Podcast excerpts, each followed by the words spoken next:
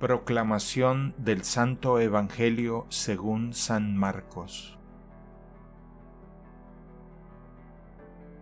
En aquel tiempo Jesús entró en una casa con sus discípulos y acudió tanta gente que no los dejaban ni comer.